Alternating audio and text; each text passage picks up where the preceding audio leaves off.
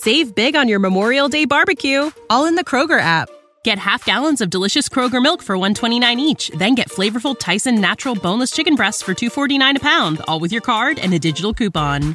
Shop these deals at your local Kroger today or tap the screen now to download the Kroger app to save big today. Kroger, fresh for everyone. Prices and product availability subject to change. Restrictions apply. See site for details. This episode of Writing Excuses has been brought to you by our listeners, patrons, and friends.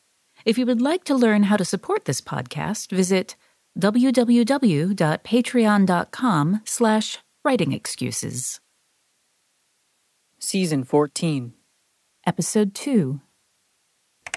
This is Writing Excuses, Geography, and Biomes. 15 minutes long. Because you're in a hurry. And we're not that smart. I'm Brandon. I'm Dan. I'm Howard. I'm Mahtab. And Mahtab, thank you so much for coming and being on the podcast with us. Thank you for having me. Will you tell us a little about yourself? Um, all right. Well, first of all, let me start with my name. It means Persian, in, in Persian, it means moonlight, and I was named by my grandmother. I have done uh, everything from hotel management to uh, credit card sales to IT sales, and writing is actually my fourth career, and I think I'm going to with this one. Um, I absolutely love writing science fiction, fantasy, though I have written fantasy before in my Tara trilogy. Trying to work on science fiction, and you know, I'm just looking forward to uh, continuing writing for as long as I live. We are super excited to have you. Um, Hatab is going to be helping us on the second week of the month episodes um, this All year. year long. So you'll be able to hear a lot from her.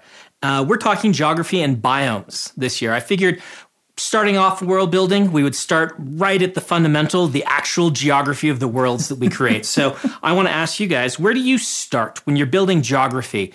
When you're building a world, what's your what's your start point? I ask myself, and I'm gonna I'm gonna go back to elemental genres. I ask myself what I need the geography to do. Okay. If I need sense of wonder, that is a very different geography than if I need uh, than if I'm writing a mystery and the geography is factoring into the mystery. Um, in Uh, in large measure, that is because if I want sense of wonder, I have to break out the wordsmithing and I have to talk about the colors and the sights and the smells and the the the feeling of the air and and all of these things in a way that's very different than if I want it to be puzzling. Yeah, I've seen a lot of sense of wonder in your writing. Give me an example of geography you might use if you were doing the mystery instead. Um, Putting you on the spot. No, no, no. That, that that's fine. Um, I'm I'm writing right now uh, uh, a novel set on a desert planet, which has a thriving atmosphere, even though there is nothing growing on the surface. Okay. And part of that mystery is everybody's afraid to go outside. I mean, you don't go outside because it's radioactive. There's not enough. There's not enough electromagnetic field. The science behind this says if you go outside, you will eventually die of cancer. Why is there an atmosphere? And so you have this fear of being outside and this puzzle about what is it underground that keeps pumping fresh oxygen to us, that keeps drawing carbon dioxide in. And that puzzle is central to the whole book. Awesome. But there's also going to be sense of wonder in there because big old desert. Yeah. I I do a very similar thing actually. I will look at what I need the world, what I need the geography to accomplish. Uh, in the middle grade that I'm writing right now, I was trying to figure out, you know, they, they have it's science fiction and they have arrived at a brand new planet. And so I was I looked at the outline and realized that the actual function, like the size of the continents, what the land around it is like, wasn't as important as like the the physics of the world. I wanted to have very low gravity. I wanted to have very high density in the atmosphere. Um, you know, things like that in order to make certain things work. Can you tell us what any of those are without giving spoilers? Or Yeah, well, curious. it's it's uh, this is actually the sequel to uh, Zero G, which is my big uh, middle grade audiobook. In that one, they are go they are going to a planet, and it all takes place in zero or microgravity, where you can fly. Basically, I wanted to have a similar feeling in the second book, and so I actually talked to a bunch of physicists, and we came up with a combination of gravity and atmospheric pressure and things that would basically allow you to fly on muscle power.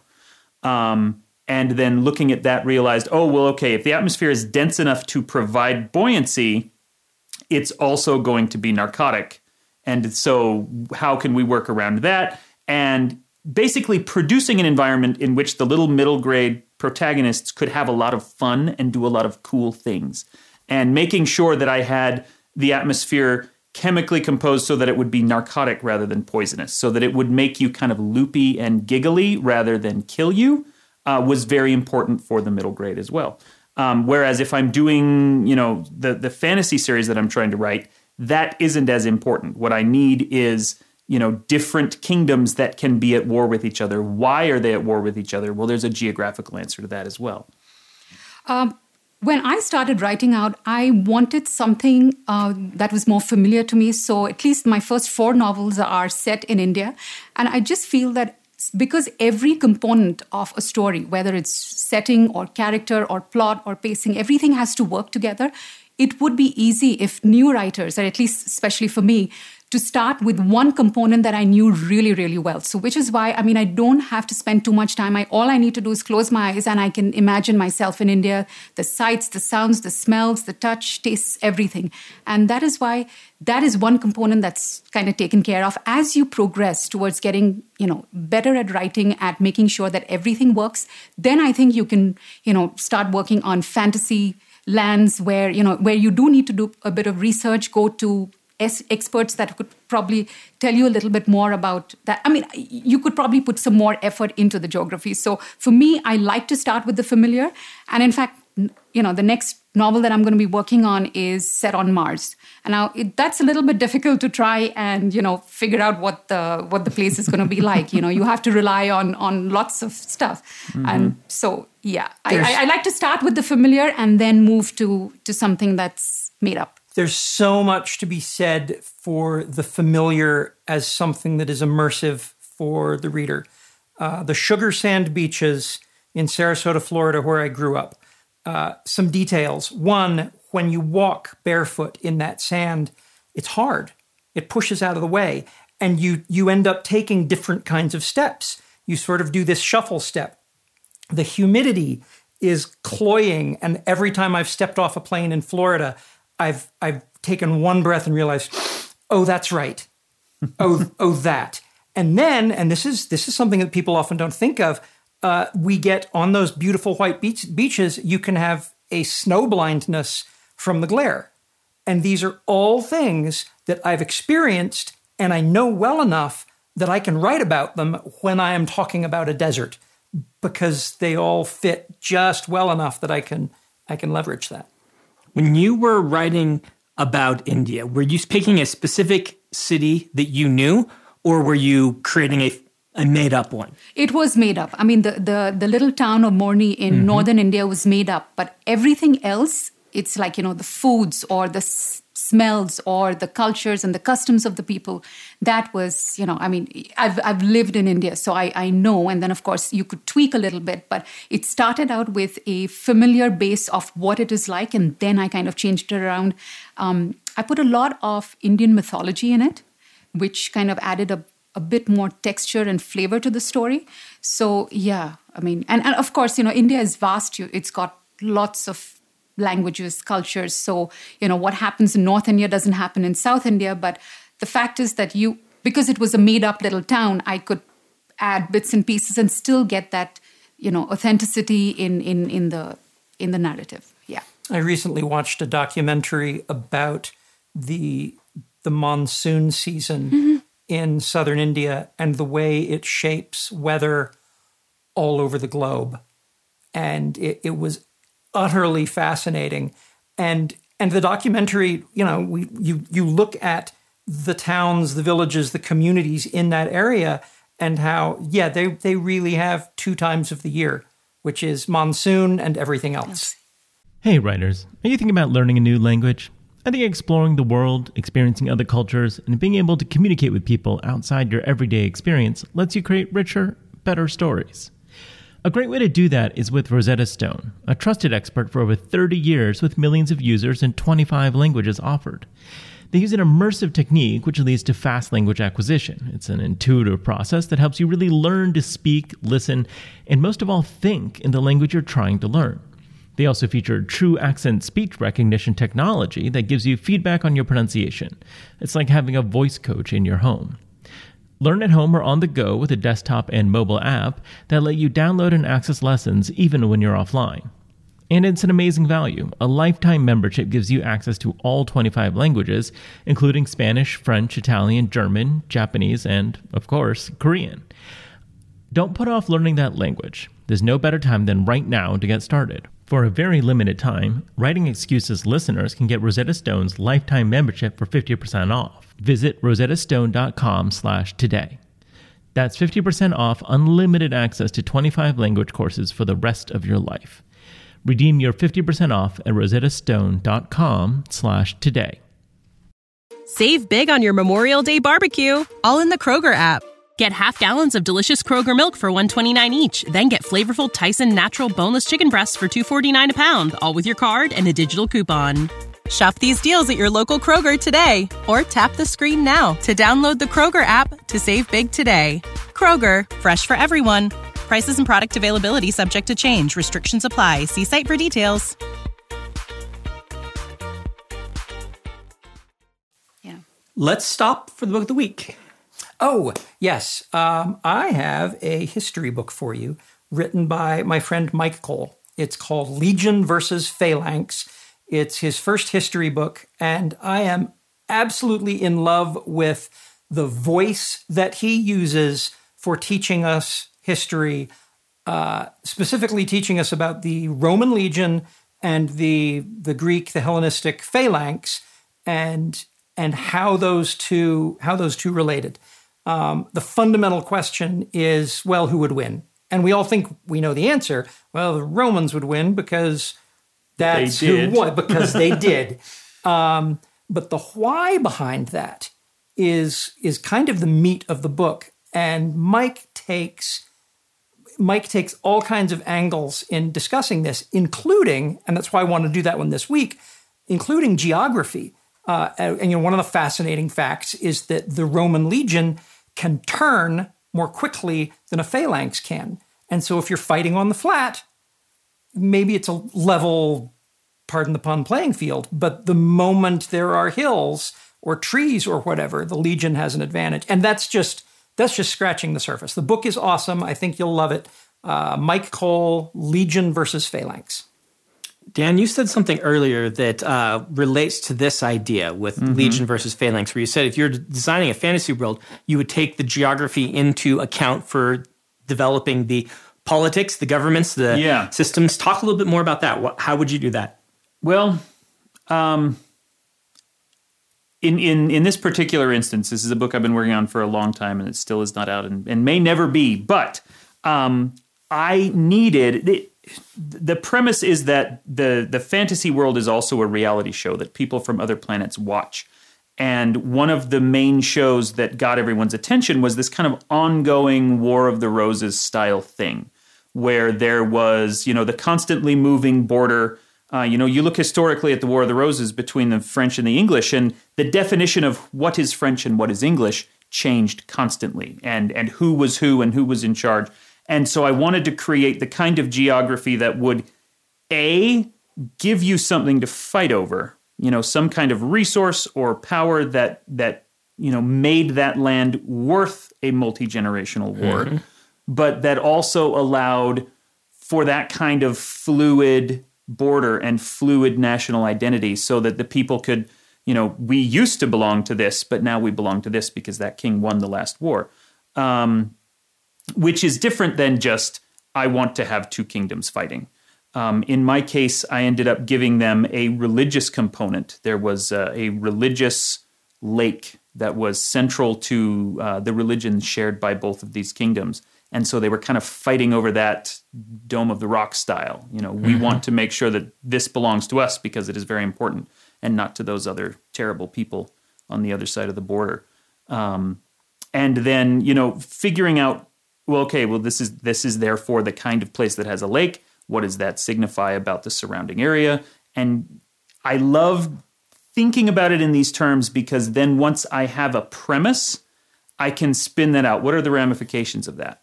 What uh, you know is this lake used for? If it's religious, do they fish it or is it off limits? And then how is that going to affect the culture? You know, are they going to be a fishing culture or not? And all of those questions can be answered as you follow yourself down the rabbit hole. Um, I want to touch briefly on the idea of biomes. Uh, next week, we will come back and talk about a fun concept called World, World of Hats. This is n- where sometimes a planet will express only one idea. Um, mm-hmm. and we'll talk about that next week. But I want to talk about the idea of different biomes in your stories um, because, specifically, when I started to really get into world building geography, um, there was so much to learn in any of these topics we'll be talking about this year, you we could spend an entire year's podcast just on geography. Yeah. Um, as a newbie coming into it, um, I often felt as a fantasy author, I needed to have working knowledge of so many different things that sometimes felt overwhelming.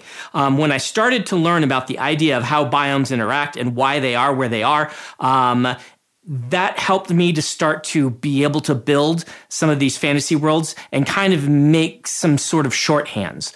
And yeah. so, what are biomes? What do I mean by that? How does that shorthand help? A biome is kind of like this is a, a generalization that a bioscientist would be uh, upset with, but it's kind of like the ecosystem. It is kind of like saying, well, this is a desert biome versus a tundra versus a jungle versus a forest, right. whatever. And it's a really good thing to think about, especially if you're writing fantasy, because we come from such a strong, kind of overpowering tradition of medieval European fantasy that everyone tends to have the rolling hills and forest biome, you know, right. with maybe some snowy mountain peaks where the barbarians live. Yep. I've got a great example of that. I've uh, recently been reading up on uh, the Judean wilderness. Uh, there is a word that they have in Arabic, uh, wadi, which is a dry riverbed. Mm-hmm. And our word for it in English is dry riverbed. Mm. In English, you say this because it's something that your river broke. It's not, yeah. it's your, the river doesn't exist anymore. Something went wrong. In Arabic, it is a word for a feature of the landscape.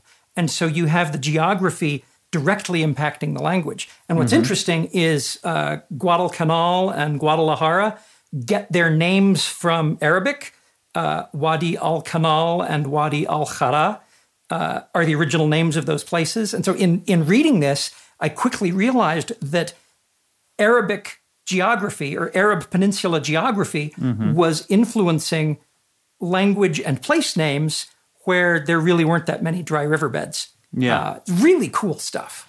You know, the other thing one also has to remember is that you you you know when you're also thinking of biomes you just do not have hills and then you have a desert and then you know there's a lot of you know gradual you know transition from one to the other. So think of the hybrids as well. Like you know the, the, the mountains rolling into foothills into some kind of a you know desert land and then into the river or the you know mm-hmm. seashore or something like that. So don't just think when you're building a biome or when you're thinking of your geography or landscape that okay it's just got to have mountains it's got to have this. Try and do a gradual transition yeah. and that's why sometimes it, it's necessary to know a lot of stuff and then combine it together to see what is necessary and where your city or your town or your protagonists are located yeah, and that's a really good point to make, especially because, you know, not only are we very heavily influenced by old European fantasy, but also by Star Wars. And so we do tend to have this concept of, oh, well, this is the snow planet and this is the desert planet. And those transitional areas are not only more common, but much more interesting. Uh, Utah is a desert, and we have a big, nasty salt lake. But what that salt lake also provides is an incredible salt marsh wetland that's one of the coolest bird preserves in the country. And that often gets forgotten because we're just kind of broad brushed as a desert. So when you do your research and figure out what all these transitional states are, there's a lot of cool stuff in them. And and that could actually inform your story or mm-hmm. your character or it could be a point of, you know, a plot point, conflict, what have you. So yeah, research that. It, there's it, a there's a quote from Robert De Niro. Actually, I had to look this up. The movie Ronin, 1998. Uh, they're doing this tactical map on a whiteboard and talking about this plan. And De Niro says the map is not the territory. And they all go out and look at it, and everything changes as they realize that these sight lines are not two dimensional. This is, and for me, you know, the, having the whiteboard translate to an actual landscape, I realized, oh, all these fantasy maps that I love drawing, which was the thing that I loved drawing in 1998, uh, are not the territory. I'm going to have to go outside mm. to get a feel for this. Mm-hmm. Let's wrap it up here. Uh, Mahtab, you have homework for us. Yes, I do. Um, normally, when we you know when we start describing geography or describing a setting, uh, we tend to rely mostly on our sense of sight. So the the homework for you today is when you you know take your setting, your fantasy world, whatever it is, take out the sight out of it and just describe it using sound, smell, taste, and feel. No sight. So, for example, if it was a blind person who was describing a setting, how would you do that? And that's, yeah, that's your homework. Excellent. This has been Writing Excuses. You're out of excuses. Now go write.